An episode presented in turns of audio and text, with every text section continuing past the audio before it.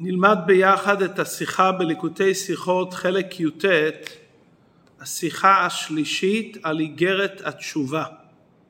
אדמו"ר הזקן באיגרת התשובה פרק ד' כותב לבאר את המעלה של נשמות ישראל ביחס לכל הבריאה כולה. שנשמות ישראל שורשם משם הוויה והמלאכים וכל הבריאה כולה באים משם אלוקים. וכראיה שהמלאכים נברא, נבראו משם אלוקים, מצטט אדמו"ר הזקן כמה פסוקים, ג' פסוקים. פסוק ראשון הוא אומר, על המלאכים כתוב כי השם אלוקיכם הוא אלוקי האלוקים. פסוק שני כתוב על המלאכים, הודו לאלוקי האלוקים. פסוק שלישי כתוב על המלאכים, ויבואו בני האלוקים להתייצב. כי היניקה של המלאכים זה מהחיצוניות, שזה האותיות של דיבור. ושם אלוקים הוא בבחינה חיצונית לגבי שם הוויה. אבל נשמת האדם מגיעה מפנימיות החיות. היא מגיעה משם השם ברוך הוא, כי שם השם מורה על פנימיות החיות למעלה מבחינת האותיות. כלומר, ההבדל בין שם הוויה לשם אלוקים, שם הוויה מורה על האינסוף כמו שהוא מצד עצמו. שם אלוקים מראה על הדין והצמצום. היתרון בנשמות ישראל שהם שייכים לשם הוויה. כלומר לקדוש ברוך הוא איכשהו למעלה מהצמצומים. לפנימיות החיות. שאר הנבראים שייכים לשם אלוקים, שזה החיצוניות של החיות. עד כאן דבריו. אבא של הרבי, בהערות על ספר התניא, מבאר שהסיבה שהאדמו"ר הזקן הביא ג' פסוקים זה כנגד ג' סוגי מלאכים. יש מלאכים שנקראים שרפים שהם בעולם הבריאה, יש מלאכים שנקראים חיות הם בעולם היצירה, ויש מלאכים שנקראים אופנים הם בעולם העשייה. וההתהוות של אותם מלאכים זה משלושה סוגי אותיות. מלאכים שקשורים עם מחשבה זה עולם הבריאה, מלאכים שקשורים עם דיבור זה עולם היצירה, ומלאכים שקשורים עם עולם העשייה. כלומר, כוונת אדמו"ר הזקן לומר לנו לא רק שיש ג' סוגים במלאכים, אלא לרמז שהשם אלוקים שכתוב בפסוק הראשון רומז על מלאכים שבאים מאותיות המחשבה. והם המלאכים מעולם הבריאה. השם אלוקים שבפסוק השני מרמז על אותיות הדיבור ואלו המלאכים שבאים מעולם היצירה והשם אלוקים שבפסוק השלישי מסמל את המלאכים שקשורים עם עולם העשייה. עד כאן דברי אבא של הרבי בהערות על התניא. שואל הרבי מה נוגע באיגרת התשובה לבאר שכל בחינה במלאכים מתהווה מאותיות אחרות. ניחא אם היה מסביר אבא של הרבה של שלושת הפסוקים לומר שכל הבחינות במלאכים גם הבחינה העליונה ביותר באה רק משם אלוקים. אבל הדיוק של אבא של הרבה שסוגי המלאכים באים מגימל בחינות של אותיות. כלומר, יש ג' דרגות במלאכים שקשורים עם חילוק בדרגות של האותיות איזה בחינה משם אלוקים. מה זה נוגע לנו כאן באיגרת התשובה לרמז את פרטי הדרגות שבשורש התהוות המלאכים? שאלה נוספת, כל הפרק כאן בא לבאר בהמשך למה שמבואר בפרקים הקודמים את מעלת נשמת האדם לגבי שאר כל הנבראים. צבא השמיים, אפילו המלאכים, נבראים רק מחיצוניות החיות, שמלובשת באותיות של העשרה מאמרות שבהם נברא העולם. נשמת האדם באה מפנימיות החיות. אחר כך היא ירדה גם על ידי אותיות להתלבש בגוף. אבל עצם נשמת האדם היא מפנימיות החיות שלמעלה מהאותיות. ולכן המלאכים נקראים בשם אלוקים, המלאכים הקיום שלהם זה מחיצוניות החיות, ונשמת האדם שורשה מפנימיות החיות. לכן מלאכים נקראים אלוקים, ונשמת האדם זה חלק משם הוויה ברוך הוא. כמו שקודם הוא הביא בפרק, כי חלק השם עמו. עם ישראל הם שם הוויה. שם אלוקים זה חיצוניות, ושם הוויה זה פנימיות. עלינו להבין מזה שכל הנבראים שמתהווים מחיצוניות החיות, רק המלאכים נקראים בשם אלוקים, מוכח שזה שהמלאכים נקראים אלוקים זה מצד המעלה המיוחדת שיש במלאכים לגבי שאר כל הנבראים ואפילו לגבי צבא השמיים. צבא השמיים הרי גם נברא מאותיות, אבל הוא לא נקרא בשם אלוקים. רק המלאכים נקראים בשם אלוקים. למרות שכל צבא השמיים וצבא הארץ נבראו מחיצוניות, כלומר משם אלוקים.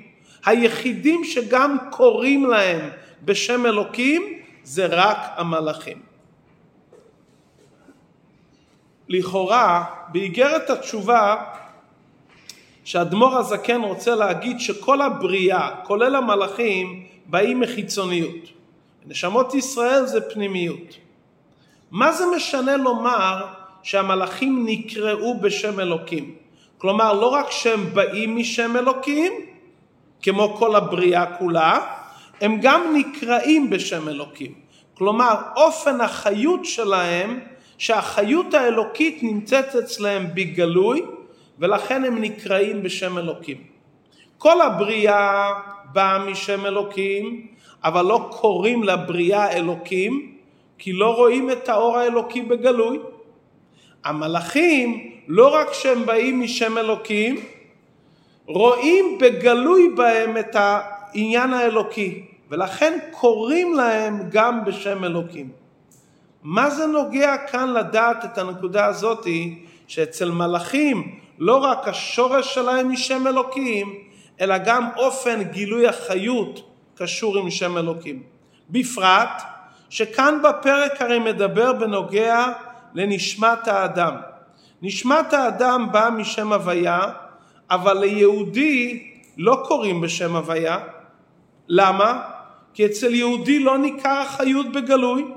אז למרות שיהודי בא משם הוויה, אבל מכיוון שנשמתו לא נמצאת אצלו בגלוי, אז לא קוראים לו הוויה, אפילו לא קוראים ליהודי אלוקים. למה?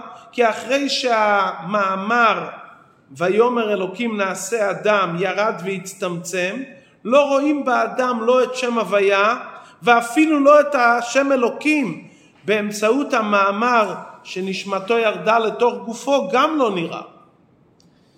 בא אדמו"ר הזקן לבאר את מעלת נשמות ישראל ובמקום לבאר את מעלת הנשמות לכאורה הוא פתאום אומר באיזה הערה כביכול אבל למלאכים יש מעלה נפלאה שקוראים להם בשם אלוקים ולמה קוראים להם בשם אלוקים? כי ניכר בגלוי הביטול שלהם והדבקות שלהם להשם, רואים בהם את העניין האלוקי שהם שלוחים של השם ובהתגלות רואים אצלהם את שם אלוקים, מה שלא רואים אצל האדם. אבל כל הפרק בא לבאר את המעלה של האדם, והמעלה של האדם זה שם הוויה. פתאום אתה אומר, אבל המלאכים שהם משם אלוקים, הם גם נקראים בשם אלוקים. למה? כי רואים בהם בגלוי את העניין האלוקי. הרי הפרק בא לבאר את המעלה של נשמת האדם על צבא השמיים ואפילו על מלאכים. אז מדוע פתאום הביא מעלה שיש במלאכים שניכר בהם האור האלוקי מה שלא ניכר באדם שבא משם הוויה?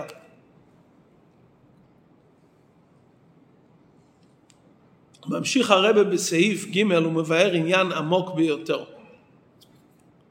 בהקדמה שלפעמים ישנם דברים שבחלק הגלוי שבהם רואים דבר מיוחד. אבל זה לא אומר מה המהות של הדברים. יכול להיות שמצד איזה עניין החלק הגלוי שבהם יותר פעיל.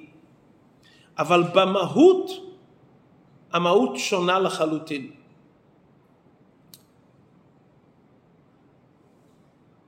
ניקח דוגמה שלא כתובה בשיחה, אבל להבנת העניין. יהלום שעטוף בצמר גפן הוא יהלום. לפעמים יש פנס קטן, שהפנס הקטן מאיר, ורואים את האור. היהלום, כרגע הוא עטוף, לא רואים את האור שלו, הוא מכוסה. אבל במהות של הדברים, ברור שליהלום יש אור הרבה יותר חזק ויותר איכותי במהות שלו מפנס שיכול להאיר.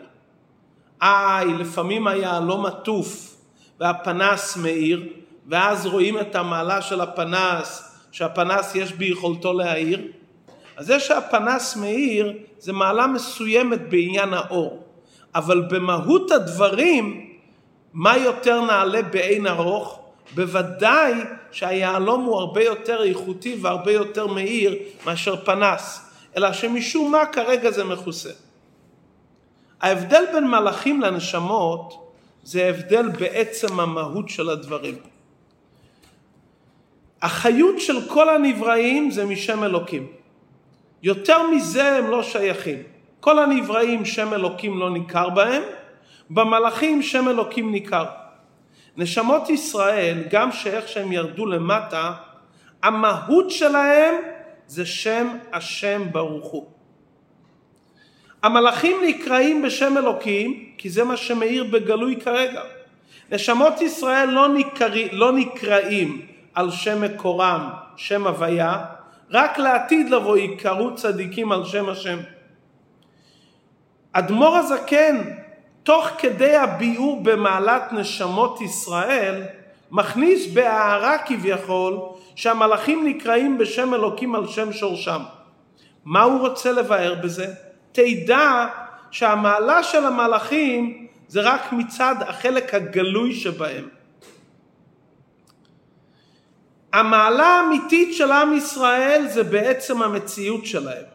ולכן למרות שמבחינת הגילוי ישנה מעלה במלאכים על נשמות, שלכן הם נקראים בשם אלוקים, כי רואים את האור האלוקי שבהם בהתגלות, אבל עצם דרגת החיות, מעלת נשמות ישראל היא באין ארוך מהמלאכים ומשאר הנבראים. עד שכלשון אדמו"ר הזקן ההפרש עצום מאוד, גם בכמות וגם באיכות. כלומר, נכון שבחלק הגלוי ניכר שמלאכים יש להם מעלה, אבל הפרק כאן בא לדבר לא על ההתגלות של הדברים. הפרק בא להגדיר מה זה יהודי. המהות של היהודי לא רק בשורש נשמתו למעלה, אלא גם איך שנשמת היהודי נמצא כאן למטה בגוף, גם אז הוא חלק משם הוויה. ומה זה קשור לעניין התשובה? כי ברגע שאדם יודע שהנשמה שנמצאת בתוכו כרגע בעולם הזה היא חלק משם הוויה, אז הוא מבין את האחריות וגודל המעלה לא לפגום על ידי חטא, כי על ידי חטא הוא גורם שההשפעה של שם הוויה תרד לגלות, ובמילא הוא גורם פגם בשם הוויה.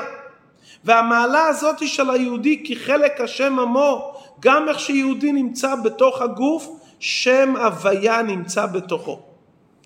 וזה שאחר כך הנשמה ירדה על ידי האותיות להתלבש בגוף, וזה באותיות של שם אלוקים, זה לא מוריד מאומה מזה שנשמת האדם הנמצאת בגופו קשורה תמיד עם פנימיות החיות והיא חלק משם הוויה גם בהיותה מלובשת בגוף. והיתרון הזה זה רק אצל עם ישראל. נכון שכל הנבראים שורשם הראשון הוא משם הוויה, ושם אלוקים מצמצם על החיות, אבל כל הנבראים מה ניכר בהם בגלוי? רק השם האלוקים, ולא ניכר בהם שם הוויה.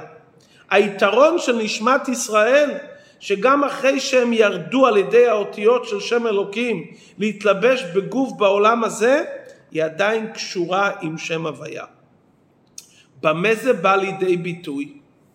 היה אפשר לומר בהבנה ראשונה ושטחית שמכיוון שהצמצום של שם אלוקים זה הטבע, זה מסתיר על שם הוויה שלמעלה מהטבע. שם אלוקים מראה כאילו העולם הוא מתנהג בדרך הטבע. היה אפשר לומר שהיתרון של נשמת האדם כאן בעולם שהעם ישראל ניכר בגלוי שהקדוש ברוך הוא מתנהג איתם למעלה מהטבע. לא רק עם ישראל כעם, אלא כל אחד מעם ישראל גם בפרט. לפי זה היה יוצא שההבדל בין נשמת האדם ושאר הנבראים זה לא הבדל עצום מאוד. זה על דרך ההבדל בין צבא השמיים לצבא הארץ. צבא השמיים שיהודים מרים עיניים לשמיים, שאו מרום עיניכם, הוא רואה מי ברא אלה. ככה שאדם מסתכל על עם ישראל ורואה שעם ישראל זה כבשה אחת בשבעים זאבים והיא משתמרת וכל יהודי באופן פרטי יש עליו השגחה פרטית משם הוויה אז רואים בגלוי שיש כאן איזו הנהגה משם הוויה שמנהלת את עם ישראל. זאת אומרת שהמעלה של נשמת היהודי שרואים את ההנהגה האלוקית עם יהודי מכירים שיש שם הוויה שהוא למעלה מהטבע. אבל לא שהיהודי בעצמו שם הוויה, אלא ההנהגה האלוקית וההשגחה הפרטית עם עם ישראל מראה שיש כאן שם הוויה שלמעלה מהטבע. את הסברה הזו אדמו"ר הזקן רוצה לשלול. דע לך, המעלה של עם ישראל והמעלה של כל יהודי זה לא רק בזה שהשם משגיח עליו באופן שלמעלה מהטבע. שלעם ישראל יש הנהגה מיוחדת משם הוויה ולכל יהודי יש השגחה פרטית משם הוויה. לא רק זה המעלה של היהודי. כאן באיגרת התשובה אדמו"ר הזקן רוצה לומר שהמעלה של היהודי זה בעצם המהות שלו. ועל זה הוא מביא ראייה מהמלאכים. הנה, המלאכים נקראים בשם אלוקים, והוא מביא על זה ג' פסוקים. כלומר, אם אתה מדבר מצד עניין הגילוי, מלאכים רואים בהם את ההשגחה העליונה יותר מיהודי. המעלה של היהודי זה לא שעל ידו מתגלה אור אלוקי. בזה גם מלאכים ניכר בהם אור אלוקי. ההבדל בין, יהוד, בין יהודי למלאך זה במציאות שלו בעצמו. לא רק בזה שנרגש כאן אלוקות בגלוי. הנה במלאכים רואים תמיד שהם מוכנים ומזומנים לקיים את שליחותו של השם ורואים בהם בגלוי את העניין האלוקי. זאת אומרת אם מדברים על עניין של גילוי והיעלם בנקודה הזאת מלאכים הם למעלה מנשמת האדם איך שהוא כאן למטה. נשמת האדם לא קוראים, לו, לא קוראים לאדם בשם השם, אפילו לא קוראים לו בשם אלוקים, והאדם כאן למטה יכול לעשות דברים נגד רצון השם. מלאכים באופן גלוי רואים עליהם את שם אלוקים, והם תמיד מוכנים ומזומנים לקיים את השליחות של השם. אז מה בכל זאת המעלה של עם ישראל? המעלה של עם ישראל זה לא מצד העניין של העלם וגילוי. בחלק של גילוי והעלם המלאכים בדרגה יותר גלויה מאשר נשמות ישראל. ההבדל בין נשמות למלאכים זה בעצם החיות. החיות של כל הנבראים, כולל המלאכים, זה משם אלוקים. כל הנבראים, המהות שלהם זה לא הכוח האלוקי, הם רק נבראו מהכוח האלוקי. נשמה של יהודי, האלוקות עצמה נעשית בחינת יש. כלומר, הנשמות הן אלוקות ממש, כי הם באים מהדרגה שנקראת פנימיות הכלים למעלה. הם עניין לצורך עצמם והם לא נבראו כדי לשמש מישהו. מלאכים נבראו בשביל משהו. נשמות ישראל הם בעצמם העניין, הם בעצמם המטרה. החיות של כל הנבראים זה משם אלוקים, והחיות של האדם גם איך שהוא נמצא בתוך גופו זה משם הוויה. כדי לבאר את הנקודה הזאת, שההבדל בין נשמת האדם והמלאכים זה בנוגע לחיות ולא רק בנוגע לעניין הגילוי, כי בנוגע לעניין הגילוי מלאכים יותר נעלים, ולמרות ששורש כל הנבראים משם הוויה, אבל אצל היהודי גם איך שהוא כאן למטה רואים בגלוי שהוא קשור עם שם הוויה, על זה אדמו"ר הזקן מביא ג' פסוקים שבהם הוא מדבר על המלאכים שנקראים אלוקים, שזה כנגד ג' בחינות שבמלאכים, שכנגד ג' העולמות בריאה, יצירה, עשייה, וג' בחינות באותיות שמהם נתהוו המלאכים. בואו נראה מהם שלושת הפסוקים. בפסוק הראשון כתוב, השם אלוקיכם הוא אלוקי האלוקים. מי זה השם אלוקיכם? השם של עם ישראל, של נשמות ישראל, הוא אלוקי האלוקים של המלאכים שנקראים בשם אלוקים. זאת אומרת, מייחסים ומחברים את עם ישראל ביחס למלאכים. השם אלוקיכם הוא האלוקים של, האל, של המלאכים. הפסוק השני מוזכר פעמיים, הודו לאלוקי האלוקים. יש בזה יתרון על הפסוק השלישי, כאן מובא פעמיים אלוקים, לא כמו הפסוק הראשון שמובא שלוש פעמים שם אלוקים, ולאידך הפסוק האחרון כתוב ויבואו בני האלוקים. כלומר הפסוק הראשון מובא שלוש פעמים שם אלוקים. השם אלוקיכם של נשמות ישראל הוא אלוקי האלוקים. הפסוק השני מובא פעמיים הודו לאלוקי האלוקים והפסוק השלישי מוזכר רק בני האלוקים. מזה מובן שהפסוק הראשון שמדמה ומשווה מלאכים לנשמות, השם אלוקיכם של נשמות ישראל הוא אלוקי האלוקים, מדבר על המלאכים שהם נמצאים בעולם הבריאה, שהוא עולם המחשבה, שזה העולם שהכי קרוב לנשמות ישראל. כי נשמות ישראל עלו במחשבה. אז למרות שנשמות ישראל עלו במחשבה, שהם באים מעולם האצילות בדרגה הגבוהה של מחשבה, יש מלאכים שבאים ממחשבה נמוכה יותר, שזה מחשבה של עולם הבריאה. ועם ישראל באים מהדרגה של השם אלוקיכם שהוא אלוקי האלוקים. אז זה מדבר על המלאכים שנמצאים בעולם הבריאה, שמשווים אותם לעם ישראל. כמו שעם ישראל מגיעים מהמחשבה העליונה בעולם האצילות, יש מלאכים שבאים מלבוש המחשבה. הפסוק השני שלא מזכיר את שם אלוקים ביחד עם עם ישראל, אלא אומר הודו לאלוקי האלוקים, מדבר על המלאכים בעולם היצירה, ששמה שם אלוקים נמצא בגלוי, אז זה מלאכים בעולם היצירה, שיצירה זה עולם של גילוי, כמו שכתוב יוצר אור. אין כאן השוואה לנשמות ישראל, אבל כתוב בגלוי, המלאכים הודו לאלוקי האלוקים, שניכר במלאך שם אלוקים. הפסוק השלישי, שבו שם אלוקים מוזכר לא כל כך בגילוי, כתוב בני האלוקים, זה מדבר על המלאכים הנמוכים יותר של עולם העשייה. אז שלושת הפסוקים וההשוואה בין נשמות למלאכים והאמירה הודו לאלוקי האלוקים ובני האלוקים זה ג' הדרגות של מחשבה, דיבור ומעשה, בריאה, יצירה, עשייה.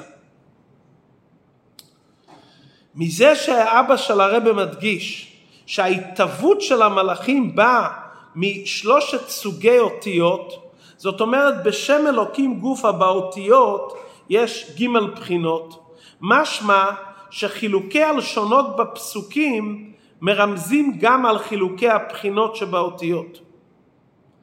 אותיות המחשבה, מחשבה כוללת גם דיבור וגם מעשה. כשאדם חושב, אז המחשבה מביאה לדיבור ולמעשה. כשאדם מדבר, זה כולל את עניין המעשי. כשאדם עושה, הוא רק עושה. כלומר, מחשבה כוללת בתוכה גם מחשבה בוודאי וגם דיבור, כי זה המקור לדיבור ומקור למעשה. כלומר, הדרגה הראשונה, הפסוק הראשון, שמוזכר שלוש פעמים שם אלוקים, כי השם אלוקיכם הוא אלוקי האלוקים, זה מדבר על אותיות המחשבה שכוללים בתוכם גם דיבור וגם מעשה, ולכן נזכר בפסוק שם אלוקים ג' פעמים. הפסוק השני שכתוב הודו לאלוקי האלוקים זה אותיות הדיבור. דיבור כולל דיבור ומעשה, לכן נזכר רק פעמיים שם אלוקים. והפסוק השלישי שמדבר על אותיות המעשה, מלאכים של עולם המעשה, עולם העשייה, נאמר פעם אחת ויבואו בני האלוקים. על פי זה נבין איך מתווסף ביאור להבין את ההבדל בין נשמת האדם מול כל הנבראים ואפילו המלאכים על ידי שהאדמו"ר הזה כן הביא את שלושת הפסוקים. מה אמרנו? שבשלושת הפסוקים הללו דיבור אין בתוכו מחשבה, מעשה אין בתוכו דיבור. לאידך, מחשבה כוללת דיבור ומעשה, דיבור כולל דיבור ומעשה. ולכן בפסוקים פעם אחת מובא שלוש פעמים אלוקים, פעם אחת פעמיים ופעם אחת אלוקים. זאת אומרת הדרגה העליונה כוללת את הדרגות שמתחתיה, אבל הדרגה התחתונה אין בתוכה את הדרגות העליונים. אז כמו שהמלאכים שנמצאים בעולם העשייה לא רואים בהם את המלאכים של עולם היצירה, ובמלאכים של עולם היצירה לא רואים את המעלה של מלאכים של עולם הבריאה, כי, אל, כי בכלל 200 מנה, אבל לא בכלל 100-200. המלאכים הנמוכים יותר, יש להם רק את הדרגה שלהם. על דרך זה וכל שכן בנוגע לשמות הוויה ואלוקים.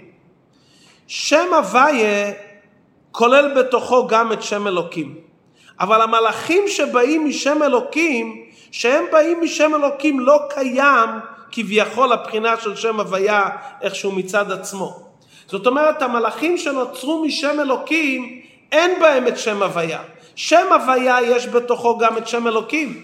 הבלי גבול כולל גם את הגבול, אבל הגבול לא מביא את הבלי גבול. ולכן המלאכים שבאו משם אלוקים, אין בהם את הבלי גבול של שם הוויה. ולמרות שהצמצום הוא רק לגבינו, אבל לגבי הקדוש ברוך הוא מידת הגבורה השם אלוקים לא מסתיר, נכון, אבל לגבי התחתונים הצמצום הוא כן מציאות. לגבי הקדוש ברוך הוא אין צמצום, אבל לגבי הנבראים שנמצאים כאן למטה יש צמצום. ולכן החיות האלוקי שמחיה ומהווה את כל הנבראים ואפילו את המלאכים, אין בה את העניין של שם הוויה. מה רואים בהם רק את שם אלוקים? ואת זה אנחנו לומדים משלושת הפסוקים. כמו שבמלאכים של עשייה אין את המלאכים של יצירה ובריאה, ובמלאכים של יצירה אין את המלאכים של בריאה, על אחת כמה וכמה שהמלאכים שבאים משם אלוקים, שמסתכלים עליהם ויש בהם חיות גלויה, אבל לא רואים בהם את שם הוויה לגמרי, כאילו שאין בהם שם הוויה, כי רואים בהם רק את שם אלוקים. שאין כן נשמת האדם, גם איך שהיא ירדה למטה על ידי האותיות שבמאמר נעשה אדם, שזה אותיות המעשה, איך להתלבש בגוף עולם הזה התחתון, החיות שבתוכם היא שם הוויה. אז למסקנה יוצא לנו פה דבר נפלא. המעלה של נשמות ישראל, בעצם המהות שלהם, שלמרות שהם באו להתלבש בגוף דרך אותיות של דיבור, דרך מאמר שם אלוקים, המהות של היהודי, לא רק בשורשו, אלא איך שהוא נמצא כאן בעולם הזה, כרגע נמצא בתוכו גילוי שם הוויה. שם הוויה נמצא בתוך היהודי ממש. ולמרות שאצל מלאכים רואים דברים יותר גלויים, אבל זה שרואים אצל המלאכים דרגות יותר גבוהות, זה לא אומרים שהם בעצם הם בדרגה יותר גבוהה. הפוך, הנשמה איך שהיא ירדה בסתר המדרגות על ידי האותיות נעשה אדם, יש בתוכה את שם הוויה ממש בתוך הנשמה הנמצאת בגוף. לגלות את זה זה על ידי תורה ומצוות. אבל המהות של היהודי כאן למטה, ארבע אותיות של שם הוויה מאירות ונמצאות בתוכו. המלאך אולי בגלוי רואים בו יותר אור אלוקי, ורואים בגלוי, אבל מה יש בתוכו? רק את שם אלוקים. ונכון שכל הנבראים באים סוף כל סוף משם הוויה, אבל השם הוויה לא ניכר בהם לגמרי, זה עבר, זה לא נמצא בתוכם. מה מתלבש בתוכם? כידוע ההבדל בין מעבר והתלבשות. אצל המלאכים וכל הנבראים שם הוויה הוא באופן של מעבר, ומה העניין שמתלבש בהם בגלוי? שם אלוקים, זה מה שניכר בהם. אצל יהודי מה המהות שלו בעצם? שם הוויה. וגם איך שהוא נמצא כאן למטה, המהות של היהודי זה שם הוויה. הנה אנחנו מבינים את המעלה של היהודי, ולכן כמה יהודי צריך להיזהר בכל מעשה שהוא עושה, מכיוון שהוא במהות שלו הוא שם הוויה, אז על ידי מצוות הוא מגלה את שם הוויה, ולהפך חס ושלום יכול להיות להפך. זה הכוונה כי חלק השם עמו, גם איך שיהודי נמצא כאן בעולם הזה, בין אומות העולם, נמצא בתוכו שם הוויה בהתגלות, בנשמתו הנמצאת בגופו, באופן אמיתי ופנימי לתוך כל אחד ואחת מאיתנו.